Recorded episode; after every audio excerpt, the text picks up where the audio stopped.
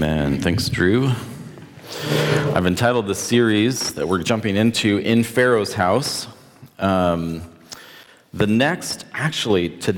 we're going to land in Egypt, but the next 450 years or so of our story is actually God drawing in this family that he has chosen into Egypt, into Pharaoh's house, and they stay there for about 450 years, which is a long time, and yet he's accomplishing his purposes. So this is what I'm going to do today. We're going to take the next steps in our story, which I'm going to be honest, this has been great. These stories are crazy, right? But amazing, and God's faithfulness is so evident. Actually, these stories give me hope. But today, I want to go after a particular component of humanism. Humanism is just the philosophy of today that suggests that basically I am a god to myself, and that to live the best life that I can possibly live, I must self-actualize. That is, I must listen only to myself, submit only to myself, and follow only what my own heart tells me.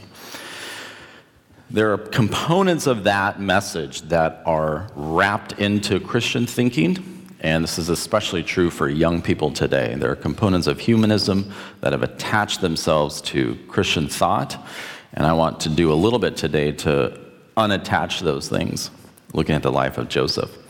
So you remember where we left our story last week? Jacob is cowering in fear because he has to go meet his brother. He sends sheep by bunches, then goats, and then donkeys, and then cows. And he tells each of his groups of servants, he says, when you meet Esau, tell him, this is a gift from your brother Jacob. He sends his family, he sends his concubines with their kids, and then Leah, and then Rachel with Joseph, and then he's last by himself. That part of the story is actually kind of anticlimactic. Esau sees Jacob from a distance. He runs to him, gives him a big hug, cries on his shoulders, and he says, Jacob, I've missed you so much. Apparently, Esau had been to Fresh Start in the 20 years during. Jacob had not, right? What's fascinating to me is that Jacob had, in his own imaginations, had worked himself into a state of just like, consuming fear. Isn't that fascinating? And then he discovers that it was all for naught. There was nothing to be afraid of. So Jacob returns home with his family and all of his estate, his ranch basically, to settle back down where Abraham and Isaac had lived. And now there's a couple of chapters in here that I'm going to skip over with some sort of subplots to the story that I'm not going to cover today, but there's one detail that I want to include from these chapters that I'm going to skip before we talk about Joseph. That is that you remember Rachel, she was the favored wife, right? She finally had a son named Joseph, and then after they returned home, Rachel had one more son, Benjamin. But during childbirth and delivering Benjamin, Rachel died. And so she left Jacob, the wife that he loved. Remember the whole favoritism thing?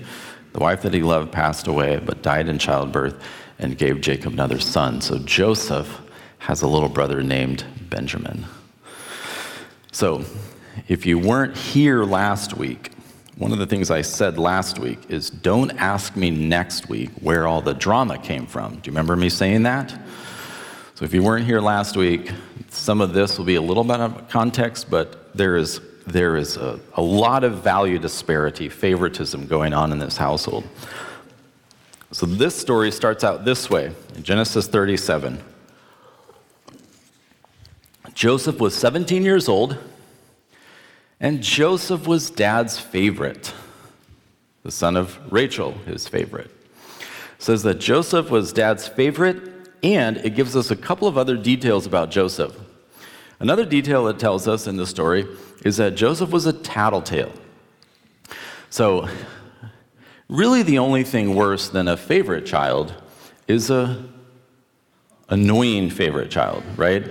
A tattletale favorite child.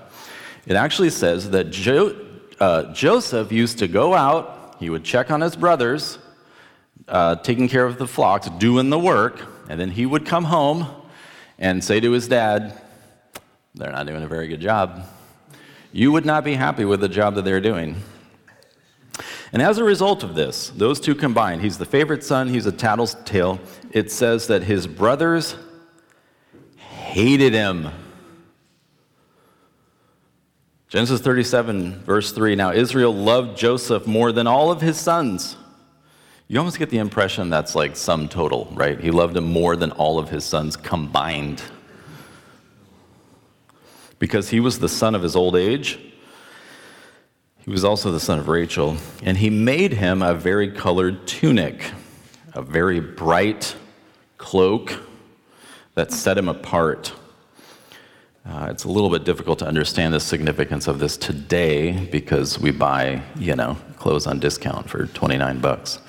But at this time in history, everything was handmade. This is expensive, so this was like, when you got something like this was like a lifetime gift. His brothers saw that their father loved him more than all of his brothers, and so they hated him, and they could not speak to him on friendly terms. These guys don't get along. So Joseph is going to grow up, and he's going to figure some things out. So just keep that in mind. But that's ahead of us. Joseph is 17 years old, and he's all of 17 years old.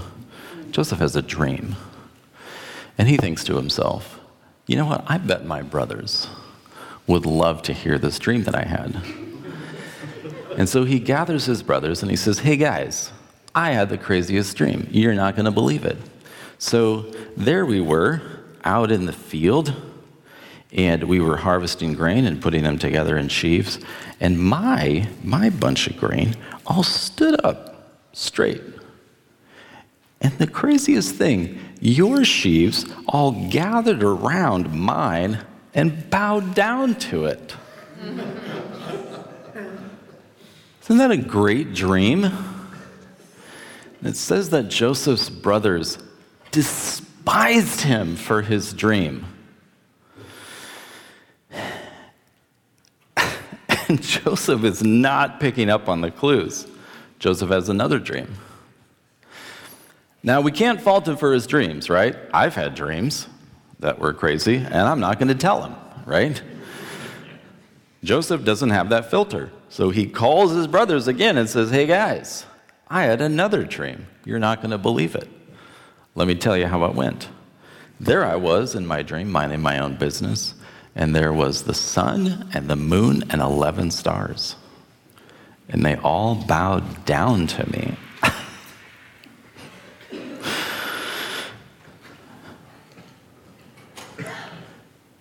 Even Jacob, his dad, was like, bro, you got to stop. Are you saying mom and dad and all of your siblings are going to worship at your feet? Is that what you're projecting?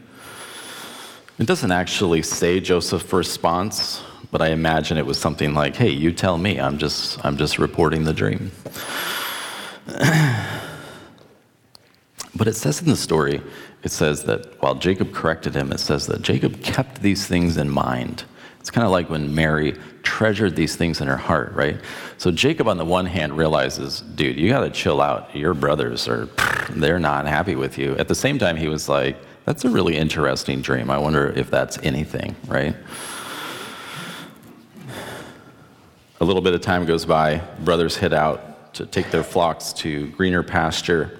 And Jacob calls 17-year-old Joseph, the tattletale, in and says, hey, Joseph, do you want to go check on your brothers?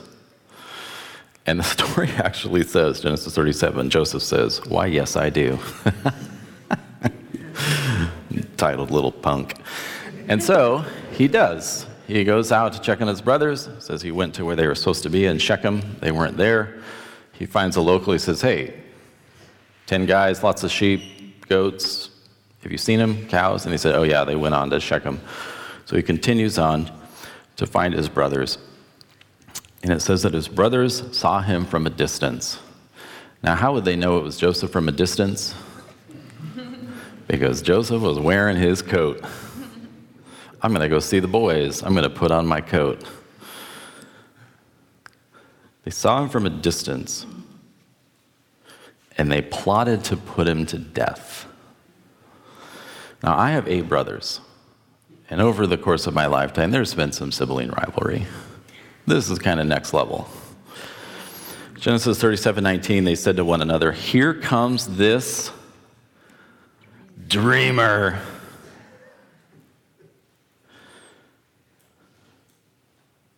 Let's kill him. Let's throw him in one of these empty pits, and then we'll tell Dad a wild beast devoured him. And then let's see what will become of his dreams. Understand, they're not just trying to do away with Joseph.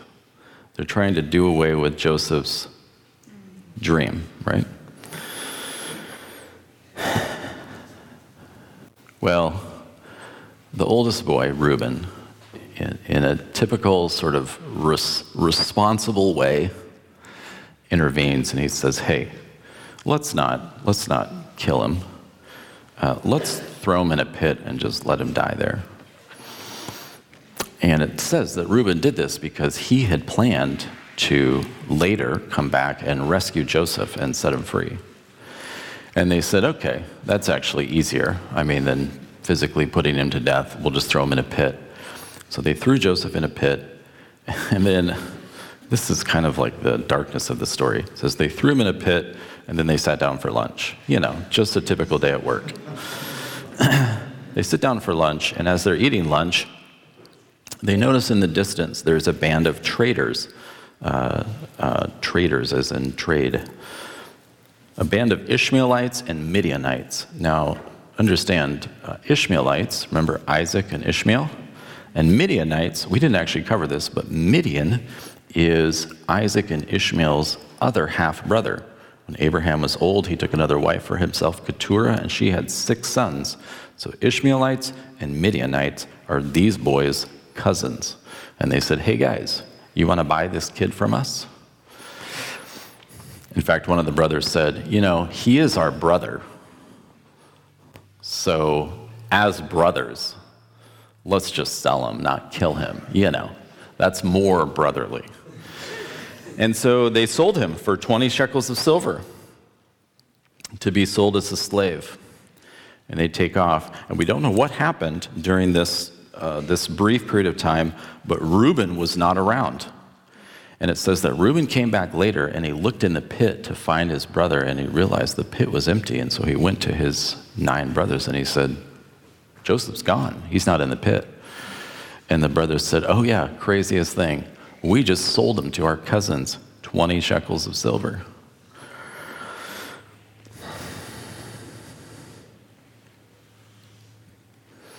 And so those 10 boys took Joseph's colored coat, shredded it, took a small goat, killed it, and took the blood of that goat and caked it into the garment, to the shredded garment. And they took the garment back home and presented it to their dad and said, "We found this garment in the wilderness. Do you think it might be Joseph's?" So if I'm God, I'm pretty much done with these guys at this point, but that's just me. Jacob confirmed that it was, in fact, his son's cloak. And Jacob concluded that Joseph had been devoured by a beast of the wilderness, a lion, or something similar. It says that Jacob went into mourning for many days. And after many days of mourning, his family intervened, but to no avail. In fact, Jacob says at that time, "I will go to my grave in mourning for my son, the son whom I loved." Meanwhile, Joseph is headed down to Egypt. Joseph arrives in Egypt. He's put on the slave market for sale. and Joseph is snatched up by the captain of Pharaoh's bodyguards, a man named Potiphar. I didn't realize until I was prepping for this teaching and this study, there's actually no book of the Bible that talks about dreams more than Genesis does. There's more references to dreams in Genesis than any other book of the Bible. And this obviously is a critical one, right?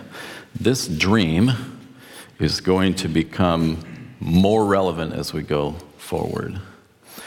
I want to define just really quickly, a dream is really any sort of picture or vision that you hold for yourself in your future. A dream might actually come as a dream. It might not be a sleeping dream. It might be a waking dream. But it's an idea. It's a picture of what lays ahead, right? What lies ahead. So I'm going to come after fairly directly how secular humanistic thinking in regards to dreams has interwoven itself into Christian thinking. I'm going to offer you just three observations from this story, but also more broadly about dreams. Number one, do not follow your dreams. Follow God.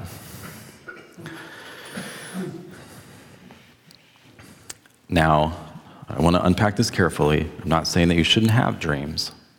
And I'm not saying that dreams are unimportant. I'm not saying that you shouldn't go after something. What I'm suggesting is that if you have any ideal version of your future, that you begin to serve as a higher priority than serving God, it will ruin you. Imagine the damage, the further damage Joseph would have done to his family given the opportunity if he had begun to serve his dreams by his own strength and power. Oh, I will be the one that you all bow down to. No, this is something that God gave him, and the fulfillment of this dream is wrapped up in God's ability to fulfill it. There's such a fascinating discussion, and I want to introduce it to you. There's a discussion in Deuteronomy 13 and Jeremiah 23, and they're basically the same, but let me show you the one in Deuteronomy. Deuteronomy 13, this is actually looking ahead to the future. God warns his people. He says, if a prophet or a dreamer of dreams rises among you and gives you a sign or a wonder, and the sign or the wonder comes true concerning which he spoke to you, saying, let's go after other gods, gods that you have not known. Let us serve them. You shall not listen to the words of that prophet or that dreamer of dreams, for the Lord your God is testing you to find out if you love the Lord your God with all your heart and with all your soul. Isn't that fascinating? He says, there will be people who come along, dreamers of dreams, who will encourage you to pursue something other than the God that you have served. These weren't just little statues. These were statues with permissions. This God allows me to pursue financial gain at any cost, or to express my sexuality at any cost. So these are something that we go after to serve, right, for our own appetites. He says this was going to happen. Dreamers of dreams will come along and they'll say, oh yes, you can live this lifestyle. That's fine. In fact, they'll encourage you into it. And then he says, and they may even provide supporting evidence to make you believe that God is okay with it. And what's going on? He says it's a test. Will you take that and go after that at the expense of your relationship with God? Will you serve something other than God in that moment when everything seems to align and everyone seems to agree and there is even confirming evidence? The substitute God of today's dreams is the God of self. If you dream it, you can achieve it. Follow your dreams, and all of your dreams will come true.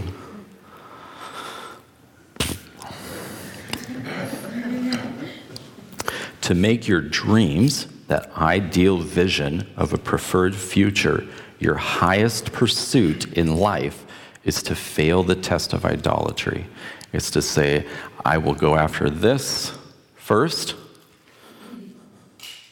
And I would suggest, do not follow your dreams ultimately. Follow God right now, today. Say yes to him.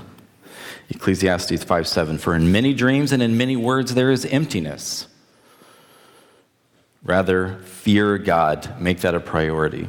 Number two, God-given dreams are a God-given test.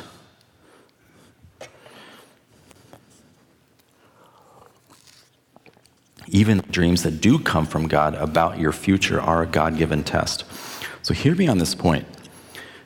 It is an extremely reliable and predictable strategy of God to speak to his children about his desired future for them and then to wait for a period of time while giving no indication of fulfillment.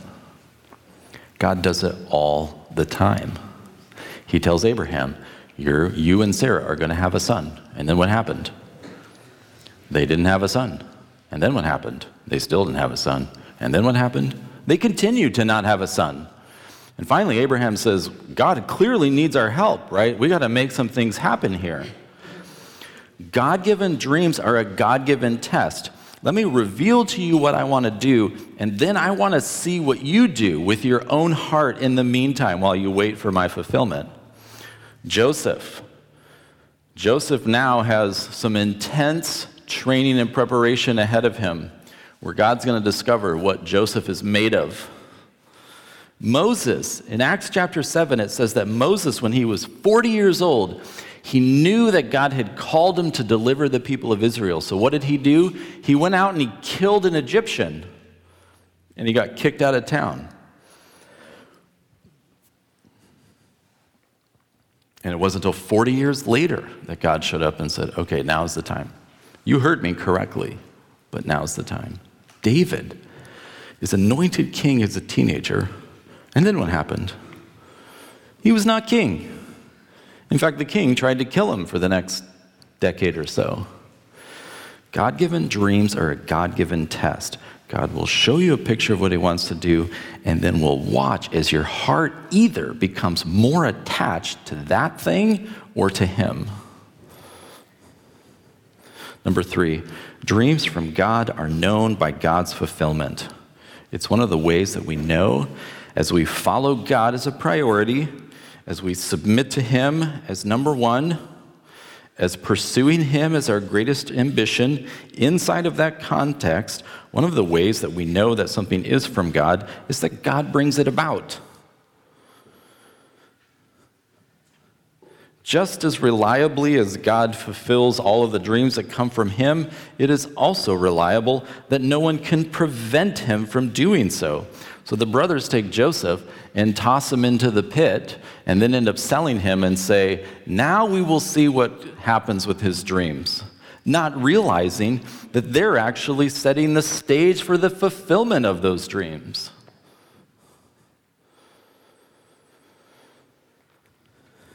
It's one of my favorite interactions between God and man in Scripture is when God finally shows up to Moses 40 years later after he thought he heard from the Lord. It didn't work out. He got kicked out of town. He's in the wilderness for 40 years, and he says, well, I guess I didn't hear from God about delivering my people. God shows up. Exodus 3, he says, therefore come now. I'm going to send you to Pharaoh. Now's the time, so that you may bring my people, the sons of Israel, out of Egypt. And Moses said, God, who am I that I should go to Pharaoh, that I should bring the sons of Israel out of Egypt? Because remember, he had already tried. And God said to him, certainly I will be with you, and this will be the sign to you that it was in fact me who gave you this plan, this dream, many years ago. When you have brought the people out of Egypt, you'll worship me here in this mountain. He says, okay, I'm going to give you a sign so that you'll know that this is from me. When you show back up here with 3 million people, that will be the sign. The fulfillment of God's dreams are the proof that they were from God.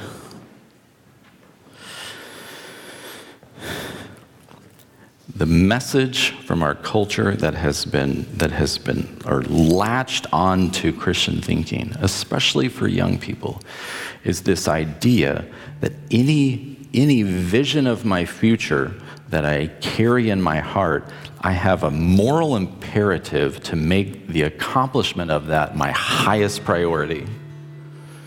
And I would say, if you want to do damage to your own life and the people around you, then go for it.